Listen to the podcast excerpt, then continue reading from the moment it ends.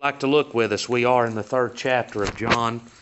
Um, we just had a few minutes last week, so I'm going to back back up again, and we'll just look through what we did last week and get our thoughts together as to where we are.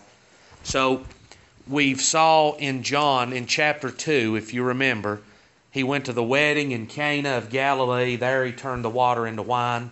From there, there was the Passover feast at Jerusalem. And Jesus went to Jerusalem to this feast, and there he cleansed and purged the temple. He gave the prophecy, I guess is what you would call it, that his body would be destroyed. He would raise it back in three days. But their carnal mind led them to think about the natural temple and not his body. And then we saw Nicodemus come and question him. All of that was at the same time. So we've paused for a few days in Jerusalem at the Passover feast, and now uh, after Jesus finishes his discourse with Nicodemus in verse 21, verse 22, after these things came Jesus and his disciples into the land of Judea, and there he tarried with them and baptized. And John also was baptizing in Aenon near Salem, because there was much water there, and there came and were baptized for John was not yet cast into prison. Then arose a question between some of John's disciples and the Jews about purifying. And they came unto John and said unto him, Rabbi, he that was with thee beyond Jordan, to whom thou bearest witness, behold, the same baptizeth, and all men come to him. And John answered and said, A man can receive nothing except it be given him from heaven. We'll stop right there. So they leave Jerusalem from this feast and you can see John's John's got locations and places, places that especially in this day you would know, you would recognize. And it all adds credibility to the account here. Uh, uh, we've got really the Word of God is attacked on every side in many ways. But even historically and geographically, we've got evidences of the truth of the accounts of the Word of God. And so Jesus and his disciples leave from the Passover. They go to a place on the Jordan River and they begin to baptize. And if you read in chapter 4, verse 2, Jesus himself baptized not. So whether Jesus was doing the baptizing here, he could have just baptized the, the disciples and, and then his disciples begin to baptize. I, I don't fully know what's happening. But Jesus and his disciples are baptizing, and then just a little piece north of them on the Jordan River, there's John, and John's still baptizing. And for a while, the whole country mused about John, who he was, whether he was the Christ or not. John caused a stir in Israel, in Judea, in Jerusalem. They were all talking about who John was when they gathered together at the breakfast table, when they went out to the markets. Everybody was talking. Have you heard about that fella out there? Yeah. At this time, John's old news, though. They've seen him, they've went out to him, they've heard what he had to say. The news wore off of John. But because now both of these are baptizing, we know John baptized Jesus. We know that John bore witness to Jesus. But in verse 25, there arose a question I said last time, that word arose, it's the Greek word ginomai. It's the one generate, to come into being, cause to be. So, because they were both baptizing, that it naturally produced a question in the minds of the people. And so the Jews come to John's disciples with a question about purifying, cleansing, washing.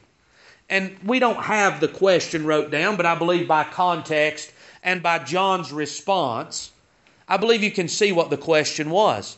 Well, if I've been baptized by John, am I purified?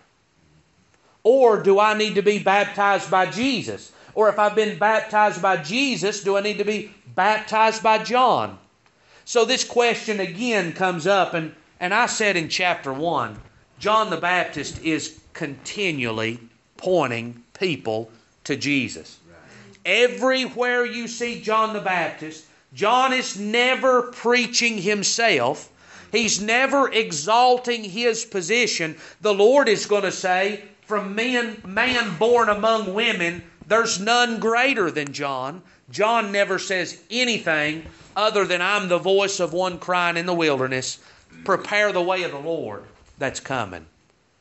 That's the job and the duty of the church today. The church is elect. The church is called of God.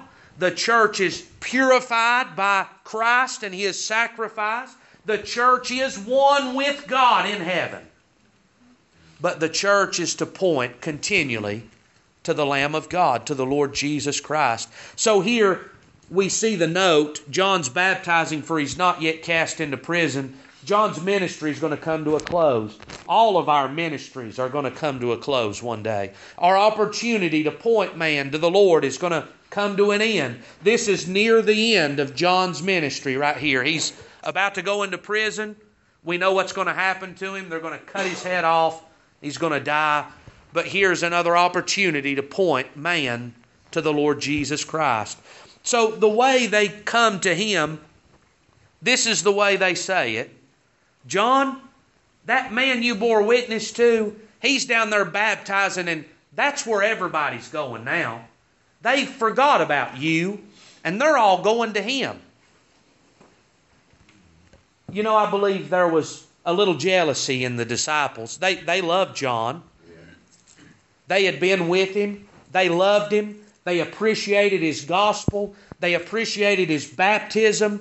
And when they see people leave John to go to Jesus, in them is that envy, that jealousy. They're, they've got hurt feelings for John. Remember, we looked at a couple scriptures in the Old Testament that there was Eldad and Medad in the book of Numbers, I believe. And they were prophesying in the camp. And Joshua, the son of Nun, he comes to Moses and says, These men are prophesying in the camp. You need to forbid them. They're going to take your place, Moses. They're going to take your glory. Moses said, Do you envy because of me? I would that everyone in the camp of Israel would prophesy. There was no envy in Moses' heart. There was no bitterness in Moses' heart. And we made a distinction last time. Let's do that one more time. There is coveting a good gift. There is looking at Moses and saying, I'd like to be like Moses. I'd like to be like Paul was. I'd like to have Paul's mindset. There's no sin in that. Paul wrote in Corinthians, covet earnestly the best gifts. As you see God has blessed somebody with a gift, there's nothing wrong with saying, I'd like to have that too. But when there's envy, envy is jealousy that produces hatred and disdain for another individual. There we've got a problem. There's got to be some recognition of where this comes from. Now, John's going to give them an answer.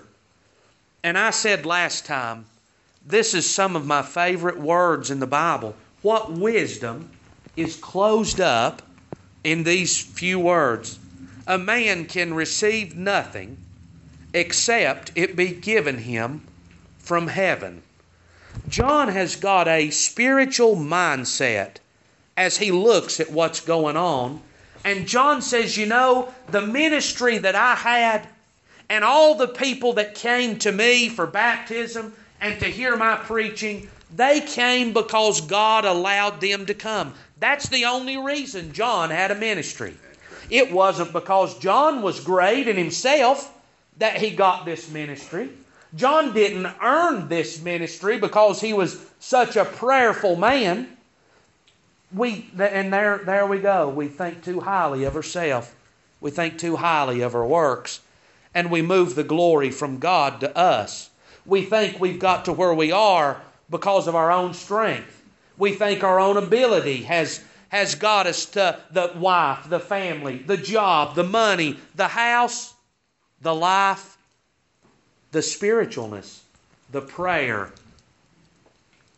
even to the place, and you'll hear this often, that people think that they got their people saved. That they're saved because of what I've done. Boy, that's a shame, ain't it? That's a shame to think that way. Because who's, who should get the glory in that situation? You, you can take it if, if the church got Anthony saved, then Anthony shouldn't thank God for saving him. Anthony ought to thank the church for getting him in. And if my brother got me saved, I shouldn't thank God because he's the one that saved me. So things are out of proportion. You see that? But John recognizes this that if you've got something, God's give it to you.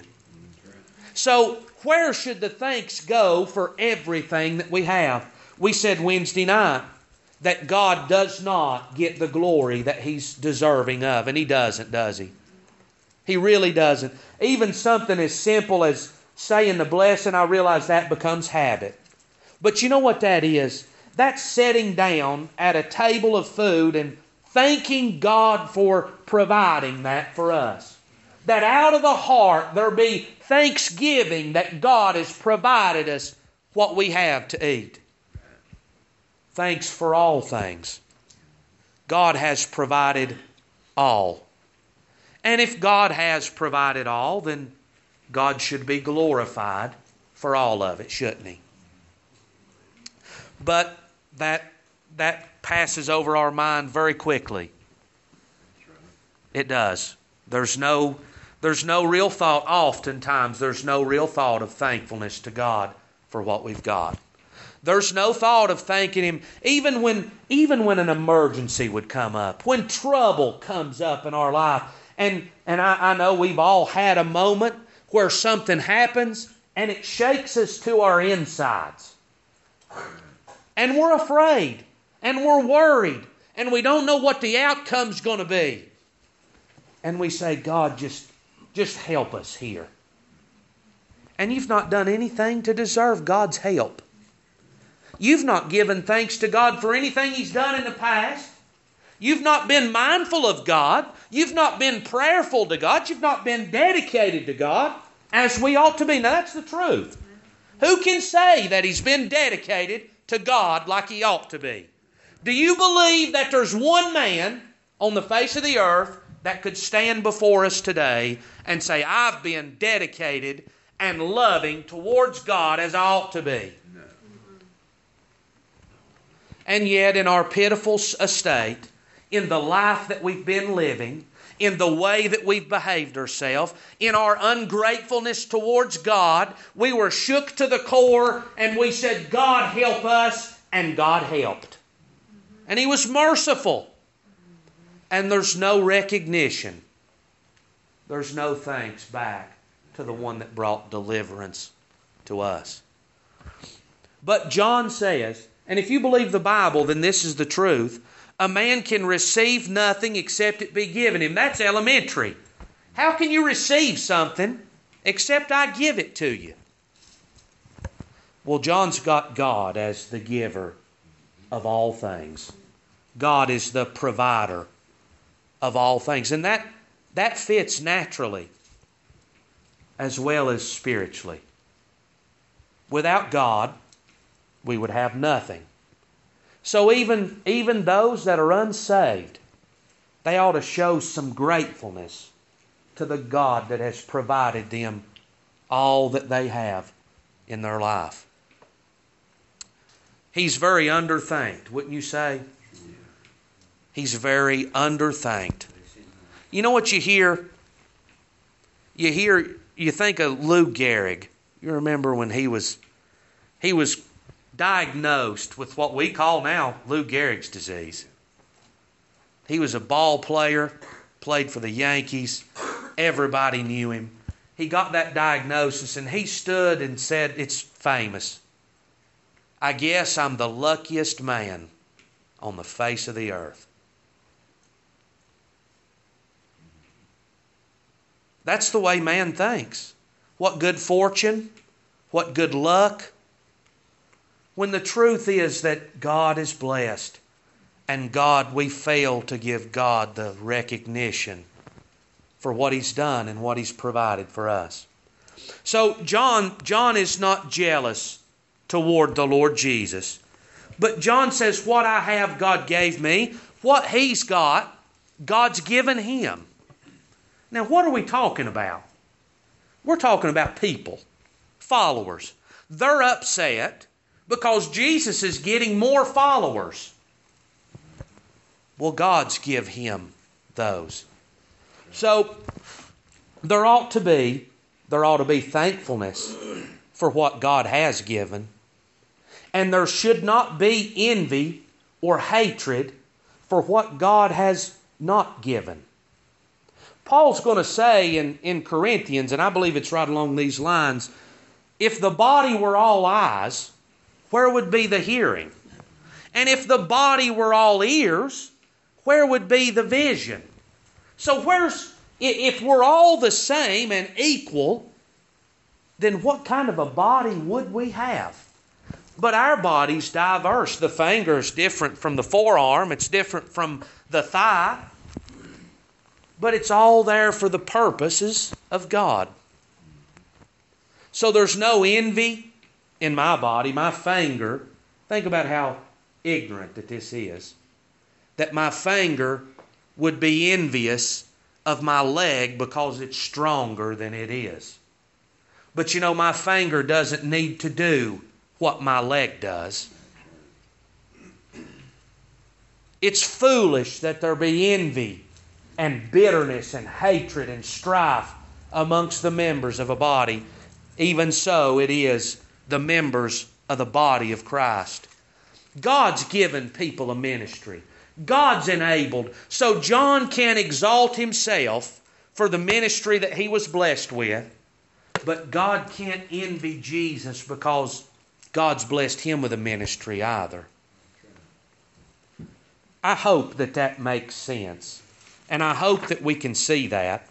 In, in Numbers 16, verse number 9. Now we know Moses and Aaron, God chose them to be the leaders of Israel as they were brought out of Egypt and during their time in the wilderness. But we know that there was a man named Korah and several of the princes of the people and leaders of the people that rose up. And they said, Moses, here's our problem. You've took too much responsibility on yourself. You've took too much authority on yourself. We don't think you should be the leader, but we should share in that ministry because we're just as good as you. We're just as smart as you. And we're just as spiritual as you. You know, all those things could have been true. That could have been true. But do you know why Moses was leading the people? Because God put Moses to lead the people.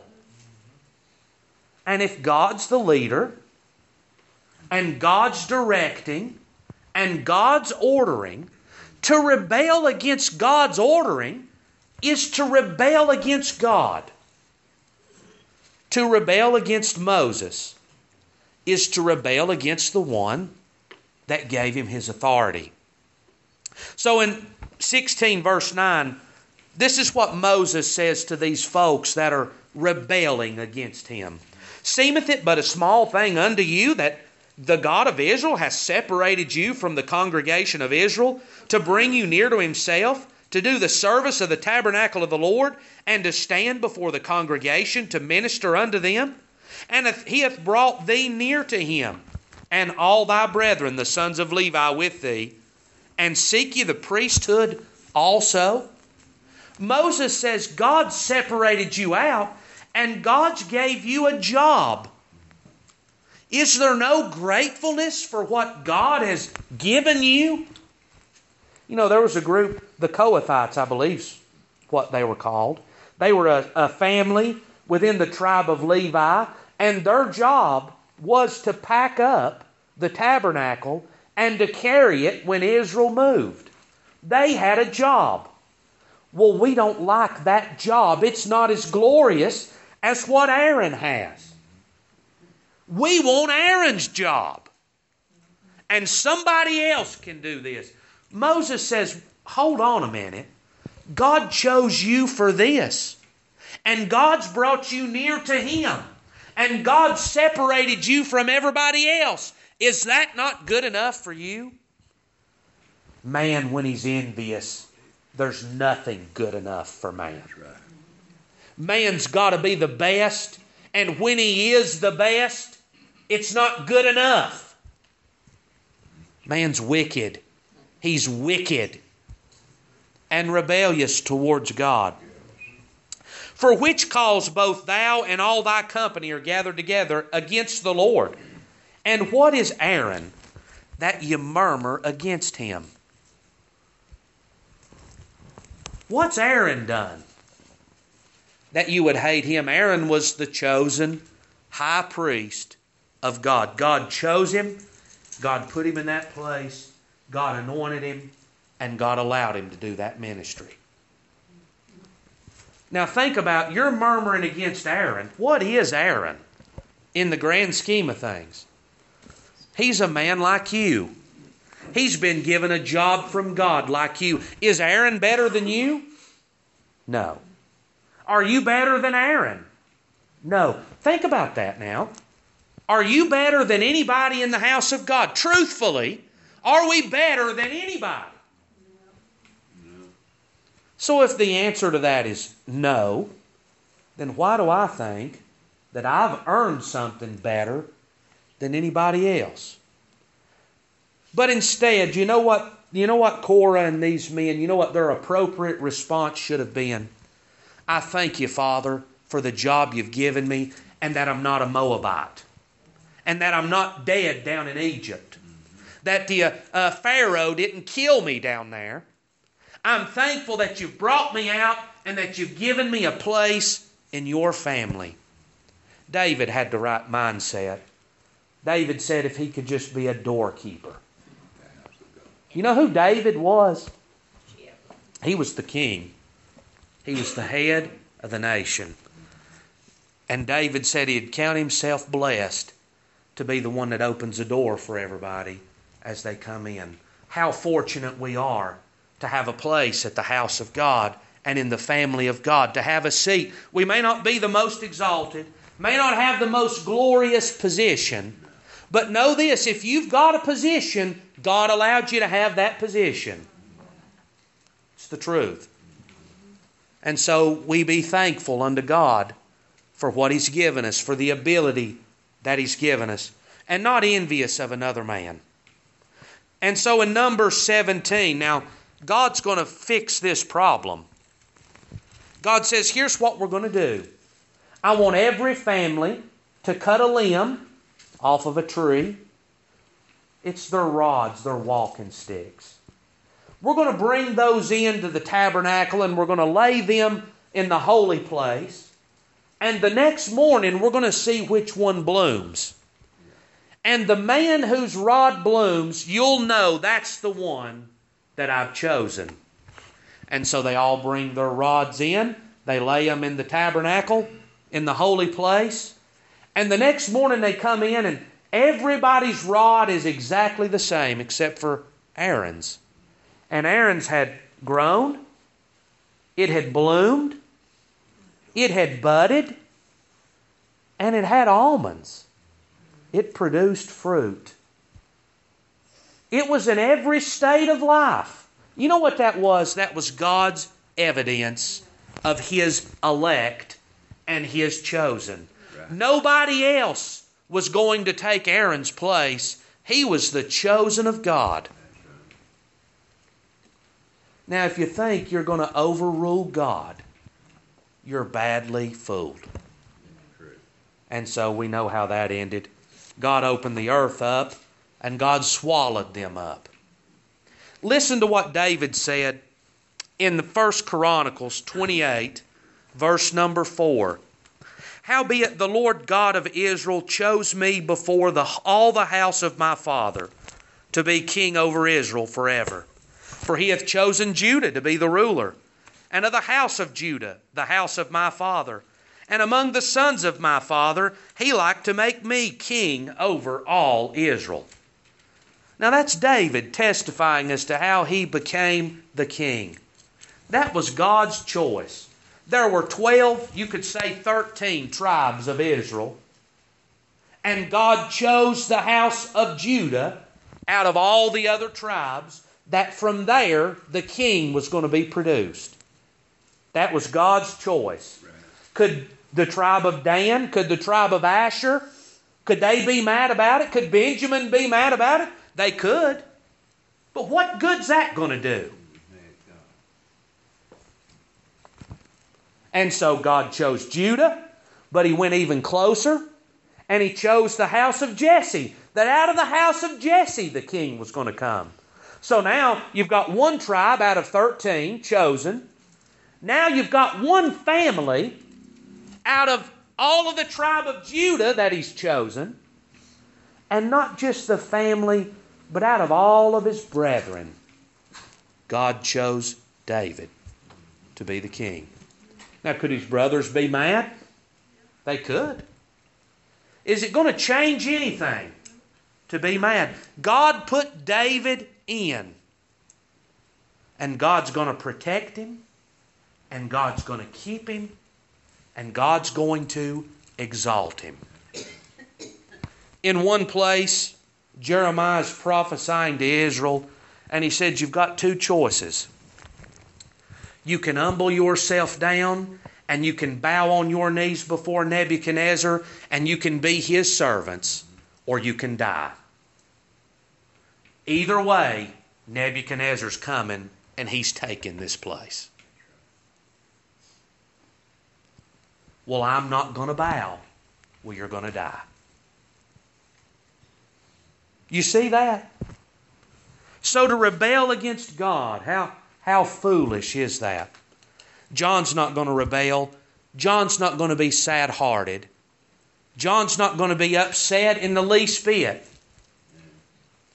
So in Romans 12, verse 6, having then gifts differing according to the grace given to us. So now we're in the New Testament and we're looking at the church. And God has given gifts to everyone in the church that the work of the church might be accomplished. God equips and enables some to teach children. And we're not talking teach them how to read, we're teaching the Word of God here. God equips and enables some to teach the adults. He equips and enables some to open the Sunday school, to lead singing. You know why you've got those gifts? Because God gave those gifts to you. God saw fit to give these gifts to us, and Paul says, recognizing this, recognizing that God has given you the gift that you've got. If you're a prophet, then prophesy. If you're a teacher, then teach. If you're a singer, then sing. Don't envy the other man because of what God's given him, but do your job as God's given to you. And do it with thanksgiving. John's ministry is dying here. He's going to be taken out of the way, and the spotlight's going to be on the Lord Jesus. And John has no jealousy whatsoever for the Lamb of God that's came to take away the sins of the world. One more place, and we'll move on to the next verse. In 1 Corinthians 12, verse 11. But all these worketh that one and self same Spirit, dividing to every man severally as he will. Who's giving the gifts? Who's dividing to every man severally as he will? This is the Holy Ghost. The, really, the Father, the Son, and the Holy Ghost has given gifts as God Himself sees fit. If we don't like the gift we're given, then God's the one that we need to take it up with. God's the one that gave. But as God has given, as God has directed, God help us to take our place, to take our part, to take up our mantle, and to do the work that God has given to us for the glory of His Son and for the strengthening and blessing of the body as we're here. Don't try to usurp another man's position. Don't envy another man because of what God's given him. That's spiritually and naturally as well. It is. And so let us glorify God in the place that He's chosen to bless us. So they come with a question. John says, verse 27 A man can receive nothing except it be given him from heaven. Ye yourselves bear me witness that I said, I am not the Christ, but I am sent before him. He that hath the bride is the bridegroom.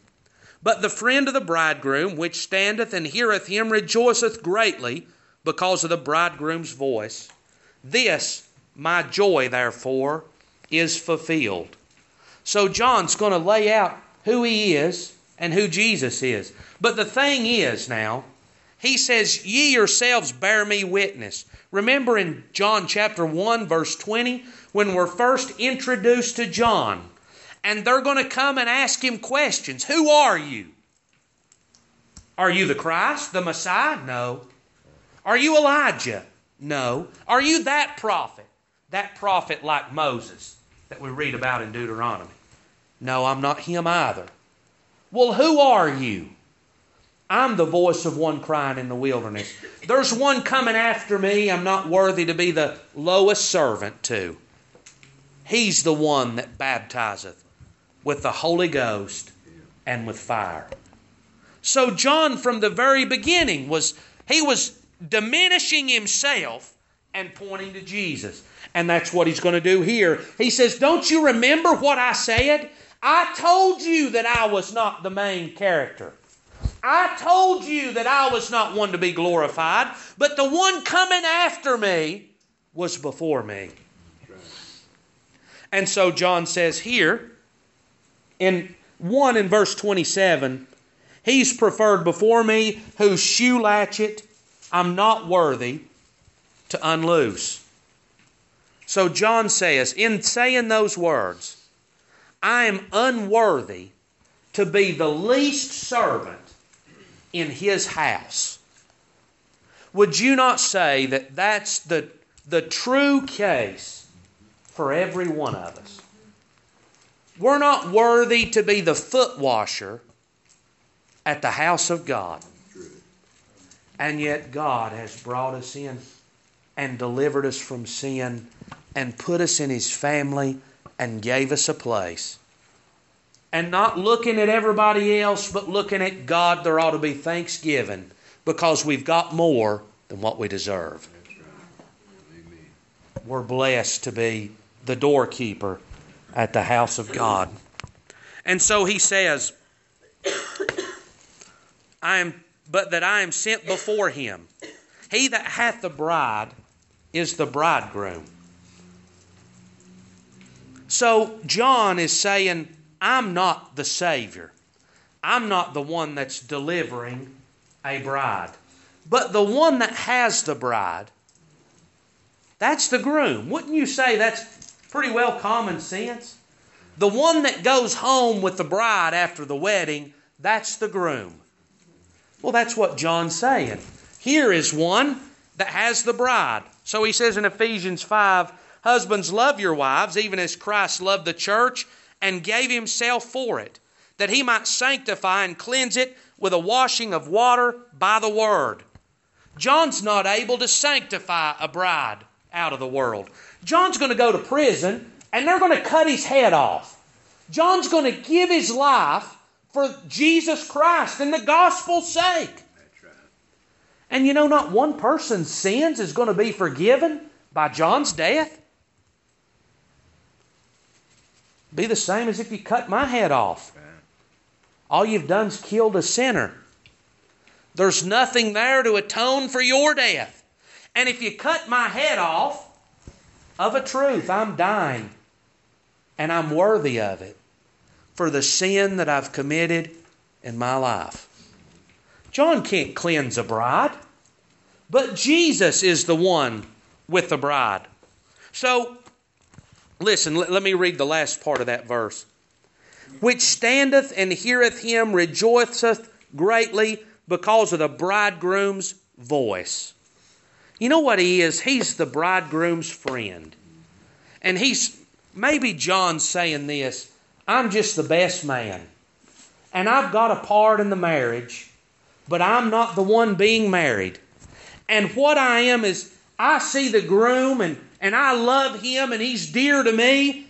And it tickles me to see him happy. It tickles me to see him. That's what he's saying. I hear his voice and I'm glad just to be in his presence. But I'm not the groom. I'm not the focus. We got to go to a wedding yesterday. You know, here's all of these folks sitting there, and you know where they're looking. I mean, you think about, I don't guess I really realized it in my wedding. But man, everybody is looking at you all the time. You're the focus. There was some other girls and some other boys up there. But nobody really looks at them, do they? Ain't that amazing? I tell you, the Lord Jesus and the bride that He's redeemed, that's where all eyes go. To the Lord, the Savior of the bride.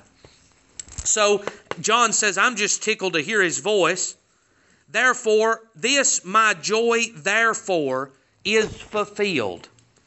It makes me glad to see the Lord Jesus doing the work that God has sent him to do. In a sense, I believe John's saying this God sent me to do a work. I've done that work, and I'm going to pass away. But the Lord sent him to do a work, and his work's just beginning, and he's going to bring the bride with him when he comes. And so in verse 30, he must decrease and I must, but I, he must increase, but I must decrease. He that cometh from above is above all. He that is of the earth is earthly, and speaketh of the earth. He that cometh from heaven is above all. So John's recognizing this, and I realize that scripture's used in different ways, but in John's saying, he's saying, My ministry's going down, that his ministry might go up. I'm trying to send my followers to follow him. I'm going to be gone. I'm not able to save. I'm not able to redeem them. But I'm trying to send everybody that's following me to the Lamb of God that's able to save them. I'm pointing everybody to Him. And it's the ordained plan of God that He increases and that I decrease. You believe that's the ordained plan of God for all of the followers of Christ? That, that our will, and, and there's growth, I recognize that there's growth that has to occur. But that over the course of our life, from salvation to the end of it, that our will and our desire and our thinking and everything about us naturally decreases and He in our life, in our mind, and in our heart increases. So that I, pray this often, so that I might think more like He thinks. That when I look at something, I could not look with my natural corrupted thinking and heart, but that there might be spiritual vision. You know, naturally, you look at a bunch of people that are ungodly and, and you have disdain for them in the flesh. But Jesus looked on them and he had compassion. He was moved in his bowels for them because they were as sheep without a shepherd. If you're not careful, you'll look on people and, and you'll have disdain for them because of their sinfulness and their iniquity and their evil living. But you know, Jesus, when he looked, he recognized why they were like that. They were sheep without a shepherd. Your sheep ever going to do anything that you want them to do? There's no guidance or direction. They never will, and neither will us. So God help us to decrease that He might increase. In Daniel chapter 2, verse 34, very familiar, the dream here. Thou sawest till a stone was cut out without hands and smote the image upon his feet that were of iron and clay and brake them to pieces. We can read on there. But he, the stone that's cut out of the mountain rolls over all the kingdoms of the earth all through history. And that stone becomes a great mountain that fills the whole earth. Is there any king then? Is there any government? Is there any authority? Is there any law that is going to prevent the Lord from accomplishing his work? Nebuchadnezzar was the great head of gold, the most powerful man that ever lived. Did he stop? Could he stop three boys and Daniel the prophet from accomplishing the work of God in Babylon? There's no stopping God. There's no hindering His progress. That ought to bring great peace to the church. To know that though afflicted, though hated, though despised, though mocked and made fun of, the Lord will conquer. And He will. We've got thousands of years of history to prove it. And Isaiah prophesied, we all know this one in Isaiah 9 that the increase of his government and peace there shall be no end. This is unstoppable. So he that cometh from above is above all. Is he above all? Is the Lord preeminent above every person that's ever lived? I mean, God said in His Word that God's exalted him above every name. He says in the Psalms, He exalted His Word above His own name. And we know Jesus is the Word. But that every knee should bow and every tongue should confess that Jesus is the Lord. He will be exalted. He is preeminent. He is above all. And He will conquer all. And all will bow in reverence unto his feet. So he what he hath seen and heard that he testifieth, and no man receiveth his testimony. He that hath received his testimony has set to his seal that God is true. For he whom God hath sent speaketh the words of God, for God giveth not the Spirit by measure unto him. The Father loveth the Son and hath given all things into his hand. So, why should we believe Jesus? Here's, here's just a few reasons that John the Baptist gives. First, he's going to increase and he's going to conquer. He's above all things. He came from the Father in heaven. He came down to where we were when we couldn't go up. God sent him, and God Himself speaks through the Lord Jesus Christ. The Spirit of God is upon him without measure, and God loves him and has delivered all things into his hand. Not my words, that's what John has said about the Lord Jesus. In Isaiah 59, As for me, this is my covenant with them, saith the Lord. My spirit that is upon thee, and my words which I have put in thy mouth, shall not depart out of thy mouth, nor out of the mouth of thy seed, nor out of the mouth of thy seed seed, saith the Lord, from henceforth and forever. You know who he's talking to? The Lord Jesus. The Lord Jesus came the Spirit was upon him without measure. The Word of God was in his mouth. The Lord Jesus loved his bride. He gave himself for it. And so that just as when I marry, everything I've got becomes shared with Morgan, what she had is shared with me, and we two become one flesh and one life in this world so also has the bride entered into marriage with the Son, and the Spirit and blessing and mercy of God that was on Jesus. We share that with Him today. The Word of God that was on His lips, it's in our lips through Him today. Nothing earned of ourselves, but we've entered into relationship with the Lord and we share in His goodness and in His blessing and His favor. In Philippians, we've already quoted this that at the name of Jesus, every knee should bow and every tongue should confess that Jesus Christ is Lord to the glory of God the Father. That's God's advice to you and to me.